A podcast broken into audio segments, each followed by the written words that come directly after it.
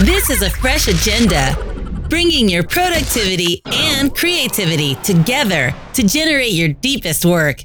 Here is Cristina Mendonsa. Hi, everyone. This is a fresh agenda where we chat with innovators, entrepreneurs, and thought leaders. I'm Cristina Mendonsa. Welcome to this little spot in my digital universe. Relax or get that elliptical trainer, depending on what you're doing. I tend to listen to podcasts when I walk the dog or maybe when I'm working out. It's nice to feel like you have someone along for the journey. So I'm super glad you're here. Been thinking about some of the big issues, things that people are concerned about, and I saw this really interesting article in LinkedIn. They did a survey of people in different industries to share what they believe are key challenges that society faces today.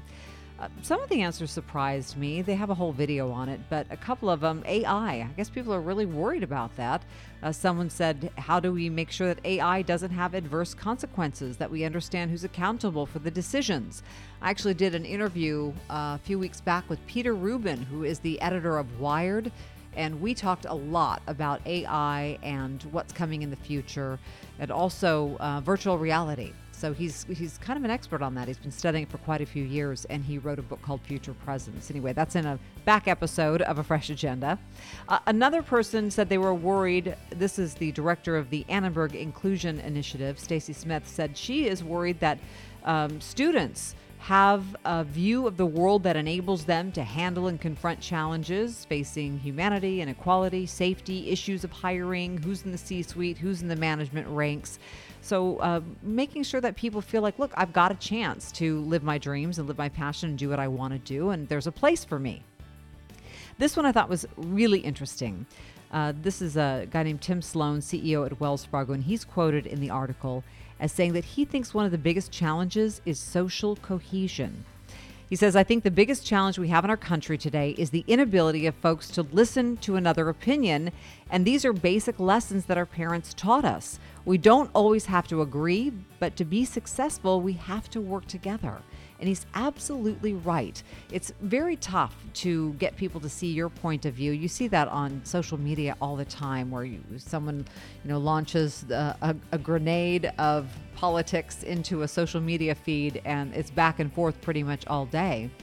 Um, I'm reading a great book right now that kind of talks about people's points of view and uh, their perceived inequities in society. It's a great book. It's called Skin in the Game by Nassim Nicholas Taleb. I've read some of Taleb's other works, it's really deep stuff. I just finished reading Ready Player One, so I was ready for something kind of deep to chew on, and Taleb delivers, certainly. His most famous book is The Black Swan The Impact of the Highly Improbable. I won't get into it, it would take the whole podcast. But this book, Skin in the Game, is about the hidden asymmetries in life. The crux of the book is that skin in the game keeps human hubris in check. People who are not the victims of their own mistakes will never learn because they transfer that risk to someone else.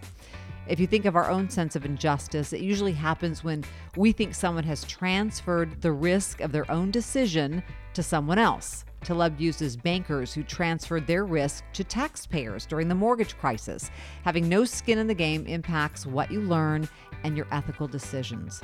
So that's the book. Uh, great book recommendation for you. The book challenges beliefs about risk, reward, politics, religion, finance, and personal responsibility, all the stuff you're not supposed to talk about in polite company. Not sure if I'm smart enough to interview Taleb, but I may reach out to his people to give it a try because it's a great book. Okay, I promise not to strain your brain with philosophy today. So, this is a best of episode. So, I've cobbled together some of my favorite interviews, and we're going to talk about art, a little about science, a little about food, and a little bit about cars with Jay Leno, Cheryl Strayed, Brian Greene, and Michael Pollan. But first, a thank you to a great group of guys and our sponsors, New Age Aerial. It's more than a bird's eye view. New Age Aerial brings you beautiful vistas, breathtaking overviews, and an understanding of how things look from above. From movies to commercial photography and video, the drone team at New Age Aerial can get you the shots you need for a fraction of the cost of hiring a pilot and plane. These guys are experienced flyers, too. Government agencies trust them during big crises. They can even set up a drone with guided monitoring from an engineer on the ground to get exactly the photos and video needed.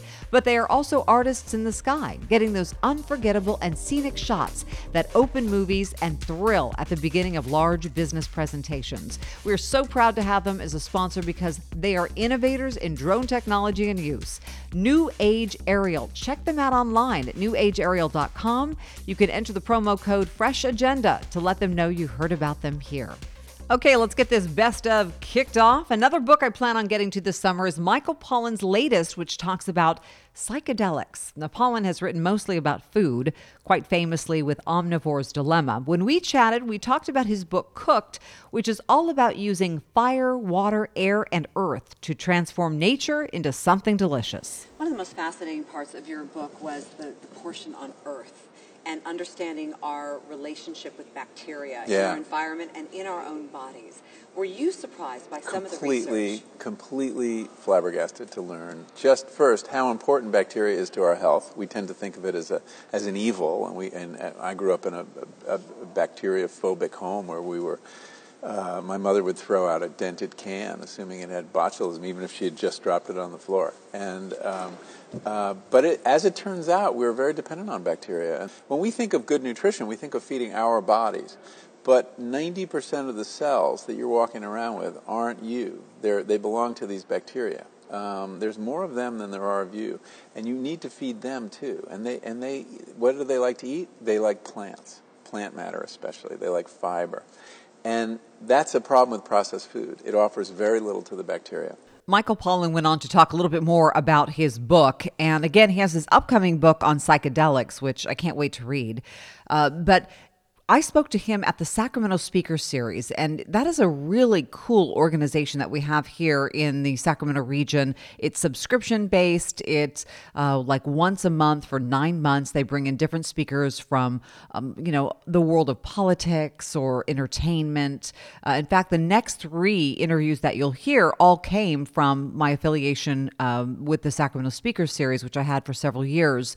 So we're going to talk next to Jay Leno, and of course, uh, he's known for the Tonight Show and being a comedian, but he's also known, very well known, for his show about cars. With the car show and everything you're doing now and the travel you're doing, what are you having the most fun with in your life right now?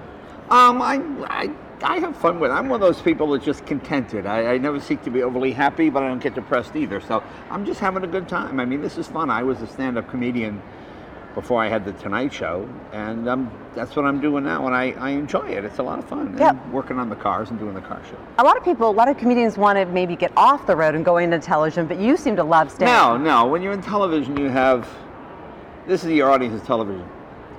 Okay, that was very funny. Um, let's do it again and make it just as funny. Okay, that was good. Bob, hit the applause sign. I mean, it's not real. You know, it, it's sort of manufactured. You know, when you do jokes on TV, you don't know if it's actually funny or not. When people buy a ticket and they show up, they let you know pretty quickly whether it works or not. With the car show, Jay Leno's Garage. Right. Uh, uh, let's see, you. We've seen you flip in a car. Yeah, on that was that fun. That was. Always good for ratings when you crash. People just want to see you get hurt. That's the key. And and uh, tell me about this. The passion. Was it your idea to do this, or did someone approach you and say, What? "Look, you're a car guy. Let's do Jay no, Leno's Garage"? you know, I I was doing Jay Leno's Garage on YouTube for about oh, I started in 2005, 2006, and it was just technical stuff about cars, and it grew to be the third biggest automotive website on YouTube. Okay, and then we approached some people about once I left the Tonight Show.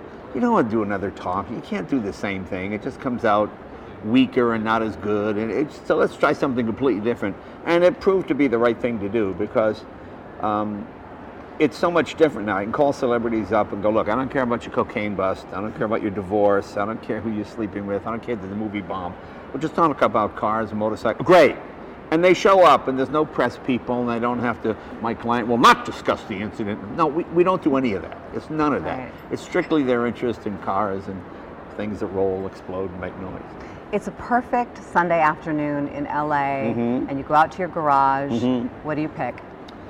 Oh, probably one of the motorcycles. I figure I got one good crash left in me, and then after that, it's all right, you better put the bikes away. So at age 66, I'm trying to get as much motorcycle stuff in as I can.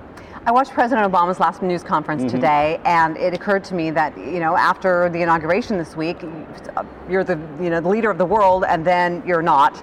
Uh, you were the Tonight Show guy, biggest guy in television, and then not. How well, was no, that hardly transition? the biggest guy in television. Uh, it, it's not hard. You know something? I have the same wife, the same friends I had before I had the show, so nothing really changes. I was never one of those people that, Bob, I'd like my usual table. What? It's, it, what? I? Why can't I get in this restaurant anymore? What? I, I used to be famous. I tell you, you gotta. I don't. I don't really go through that. I. It's. It's not really a big deal. I don't really. I mean, I went after the Tonight Show, went home every night, and my wife and I had dinner, and that was that. I, I, I, so I'm not someone who, you know, all these things happened because of the show. I mean, many great things did happen because of the show, but it wasn't one of those things where suddenly I expected to be put it at the front of the line or whatever it might be. You know, you always see these things on TV. Uh, no, it was. Uh, I, I did it for 22 years. It was great. Jimmy Fallon's doing a great job, and I go on and I do the show with Jimmy all the time now. In fact, I do a show on ABC. I do uh, Last Man Standing with Tim, and that's great fun. You know, I, I just show up. I just tell them, I don't care how much it pays. What do you want me to do? And we have fun. Talk to me about social media usage. It's such a big thing for celebrities and, and comedians and, and people. Well, I mean, I don't really take a picture of my lunch and Snapchat it to everybody. It's not really, uh, but it works good for the cars and motorcycles. When we're working on a project, we take pictures, we send it out. You get feedback from other people, so that part of it is good. I mean, that's the whole. That's how the business has changed a lot. I mean, when I was doing the Tonight Show, it was mostly you do the monologue and they send out jokes to the various news outlets, ones that were appropriate or whatever it may be.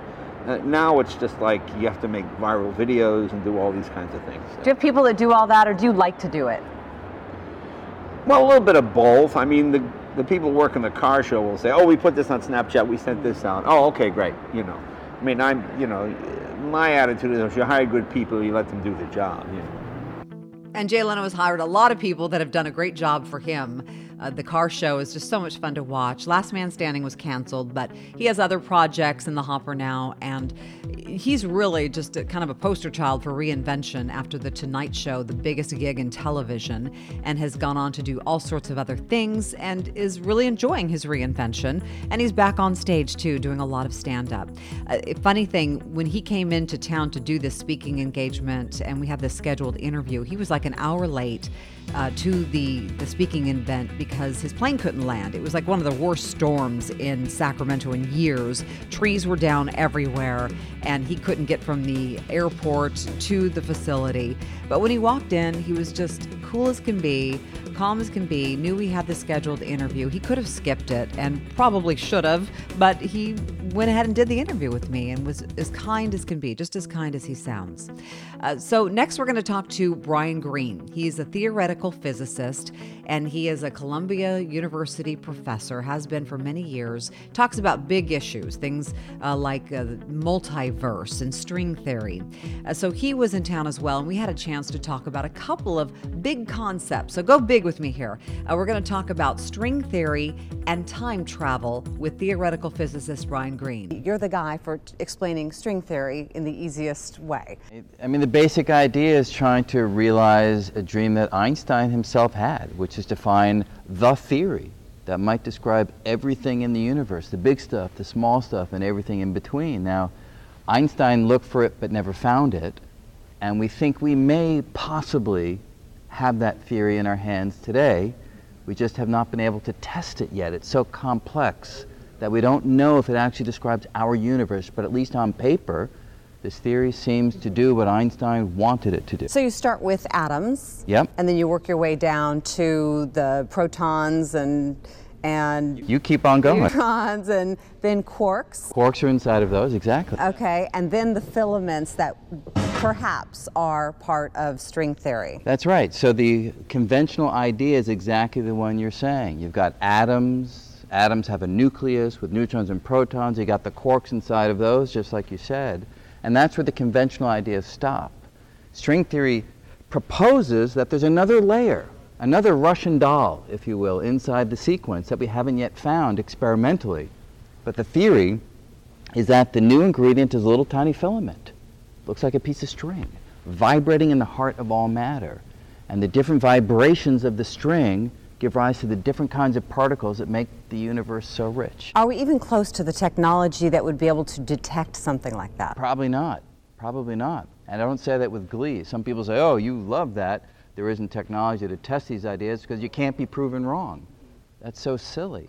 You know, you go around once in life, you want to be working on something that's true, that's correct. We want to experiment, but these filaments, if they exist, are probably so tiny that we need machines that are far more powerful than anything we currently have to be able to probe such tiny, tiny distances.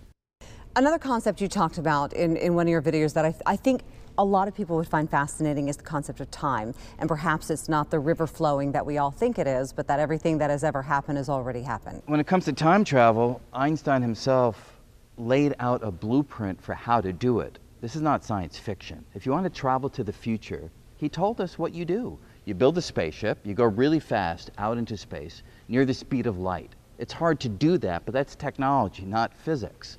But you go out very fast and you turn around and you come back. When you step out of your ship, you may have aged one year if it was six months out and six months back, but on Earth, 10 years may have gone by, or a 100 or a 1,000 or a million or a billion, all depending on how close to the speed of light your ship actually went. When you step out of your ship, you will step into the future.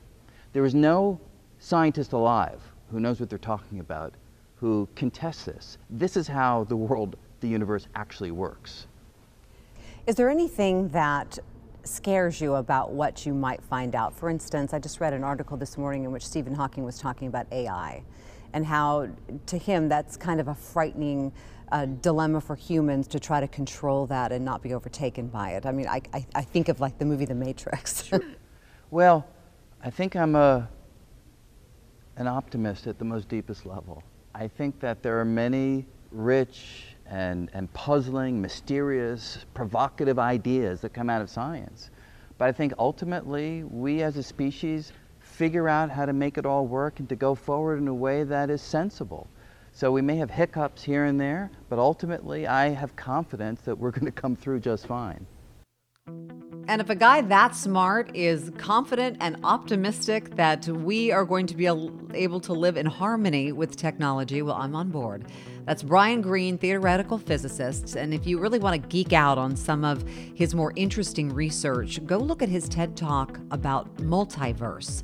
Fascinating. He's really good at explaining all of it. Okay, so we have talked uh, to someone from the world of entertainment and someone from the world of science. Let's hop over to the literary arts and talk to one of my favorite authors, Cheryl Strayed. She, of course, is the author of Wild, which was made into a movie with Reese Witherspoon. Brave Enough and Torch are a couple of her other books. Uh, she also wrote Tiny Beautiful Things, which is one of my favorite books of hers. And if you have an opportunity to pick it up or listen to it on audio, like I did, um, it'll it'll it's it's beautiful writing. It feels good on your ears. She's such a gorgeous writer. All right, so I had a chance to talk to her about a couple of concepts uh, from a writer's perspective. One called binge writing, and then her use of talisman as she crafts her stories. So here's my interview with Cheryl Strayed. I want to talk to you about the concept of um, binge writing. Uh, you know, I've, I've, interviewed Michael Lewis and Stephen King, and they talk about spending specific time every day writing. And when you started talking about binge writing, it, it, it spoke to me and I think a lot of other people. Yeah. Talk to me about how that works for you and why it works for you. Well, binge writing is just just like it sounds. You know, you write for long periods of time, but not necessarily on a regular schedule, and that's just worked better for me uh, in so many ways. Uh, certainly as a mother, because I do have two kids who are 11 and, and 13, and um, you know, any parent knows that the, the kid's schedule comes first. And so I didn't, I don't have the life over these last, you know, 13 years where I could say, no, every day I'm writing for this many hours and no matter what happens, that's what I'm going to be doing. I, I just don't have that luxury.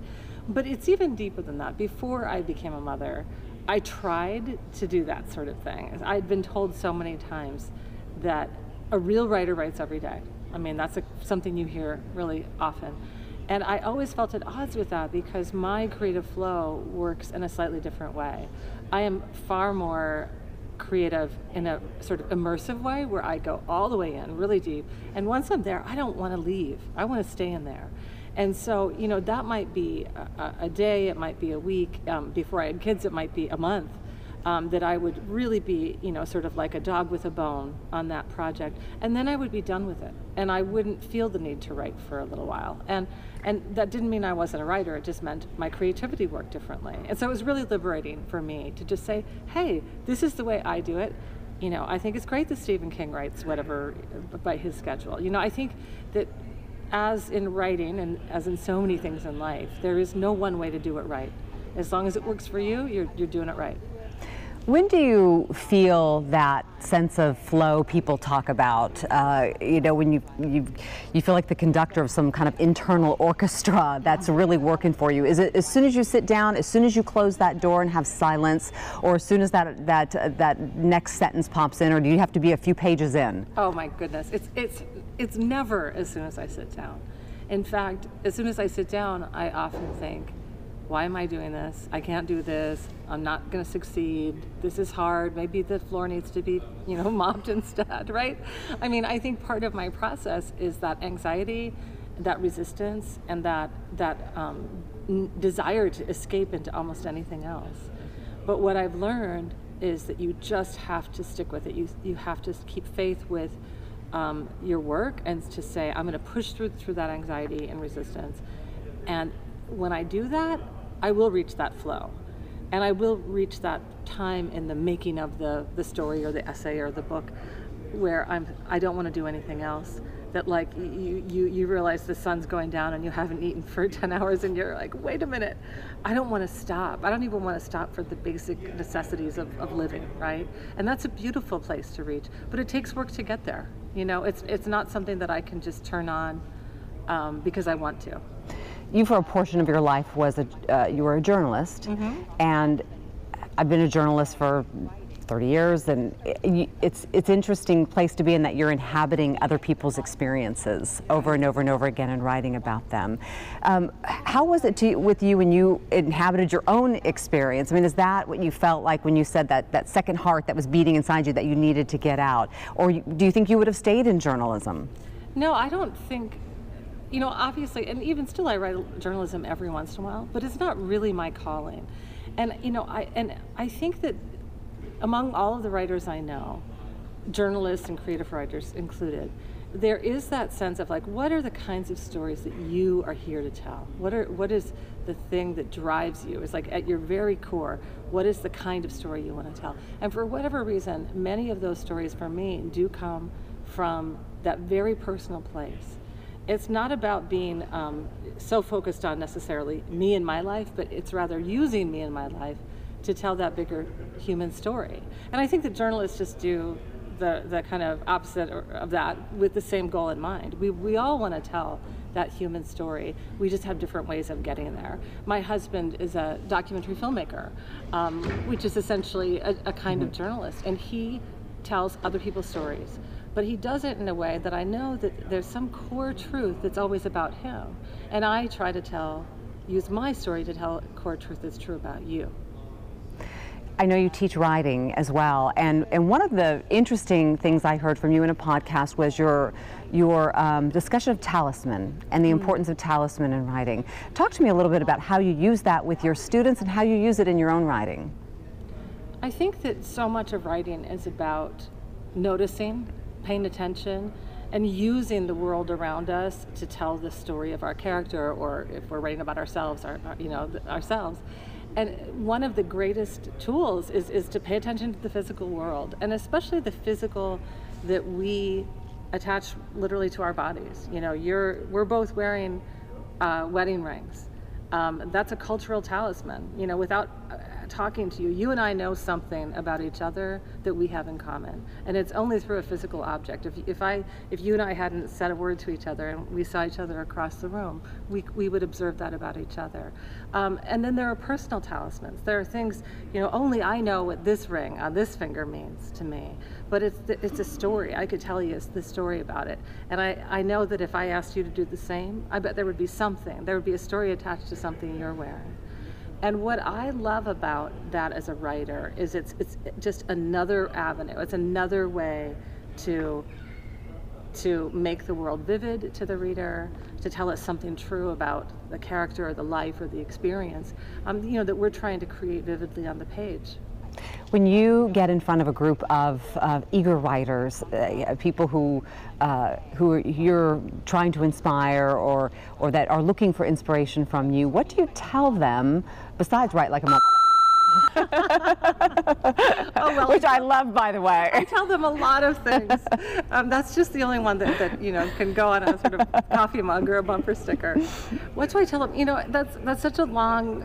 There's such a long answer to that question. But you know, one thing I want to say uh, that that's really I think important or a key component of my teaching is that is that I don't try to inspire people.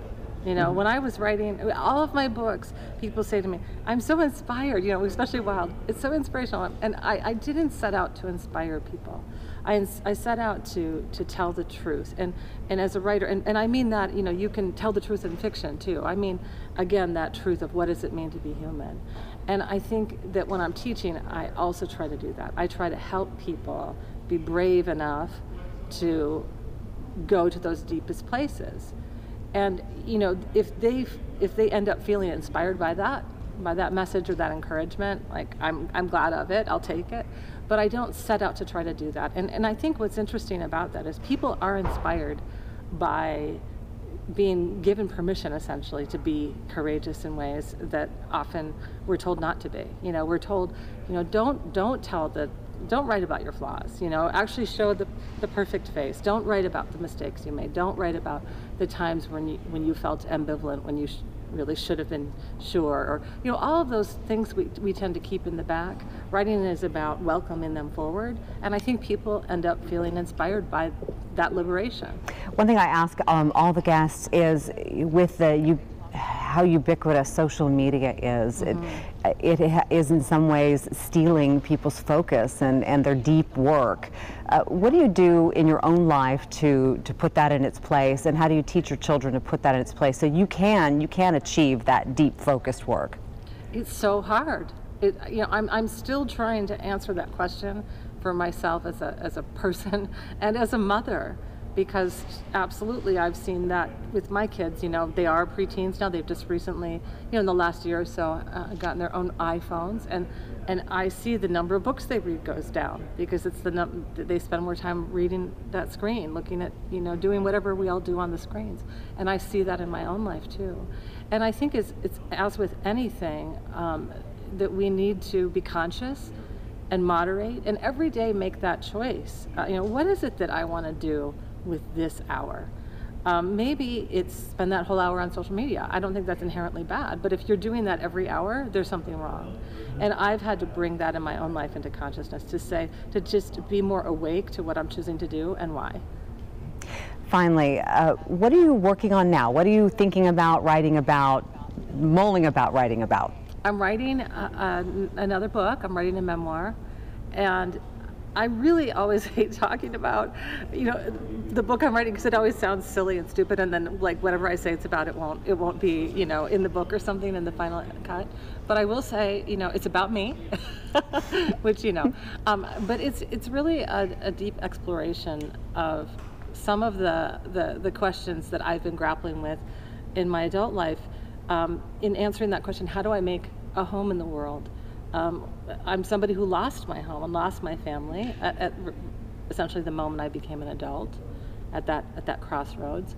And I'm 48 now, and I've had and I've made a home in the world. I've made a new, you know, family and a new life. And so it's a lot of I'm exploring those um, journeys and those questions in the book. Oh, I look forward to reading it. Thank you. Thank you very much for your time. Appreciate it. It was wonderful talking to you. So much fun getting to meet all of them, and I hope you enjoyed our time with uh, Michael Pollan. That was kind of a short amount of time there. Jay Leno, uh, Brian Greene, and Cheryl Strayed. Some of my favorite interviews from the Sacramento Speaker Series. And uh, I have to tell you, if you should look into it because they've got some really interesting people coming up in this upcoming season. Again, it's membership based, and uh, it is a great way to kind of expand your mind once a month over the course of the season. Before we go, I want to tell you about New Age Designs. They are web design development with a purpose, ambition, and analytics. If you need digital marketing, if you need design, SEO, SEM, Google Analytics set up, they can do that. They will get you all set up with web hosting and they know all the key technologies. New Age Design staff has spent decades managing various UX and web marketing projects for large corporations, giving them the opportunity to work with the most talented digital agencies in the world. So they certainly can help you. Check them out at newagedesigns.com. And when you reach out, use the code Fresh Agenda. They'll take great care of you. All right, so if you enjoyed this podcast, I would love for you to reach out. Let me know if you have someone you think I should be interviewing. I'd love to know that too. You can reach out through my website, CristinaMendonsa.com. That's Cristina with no H, Mendonsa with no Z, CristinaMendonsa.com. You can also catch me on News Radio KFBK in the morning and during the afternoon for my Cristina Mendonsa reports. And if you would care to, my YouTube channel has a lot of great stories, so I hope you subscribe there. I just did one recently on Ryan O'Callaghan. He's a former NFL player. He came out last year. He talks openly about depression and suicide, his thoughts of suicide. And of course, Lieutenant Kelly, this great Memorial Day story I did uh, about the search for a World War II. Uh, bomber pilot that went down in the ocean. So you can check those stories out and much more on my YouTube channel as well. So thanks for being here for a fresh agenda. Appreciate your time. We'll see you next time. Let's stay connected. This is a fresh agenda, bringing your productivity and creativity together to generate your deepest work.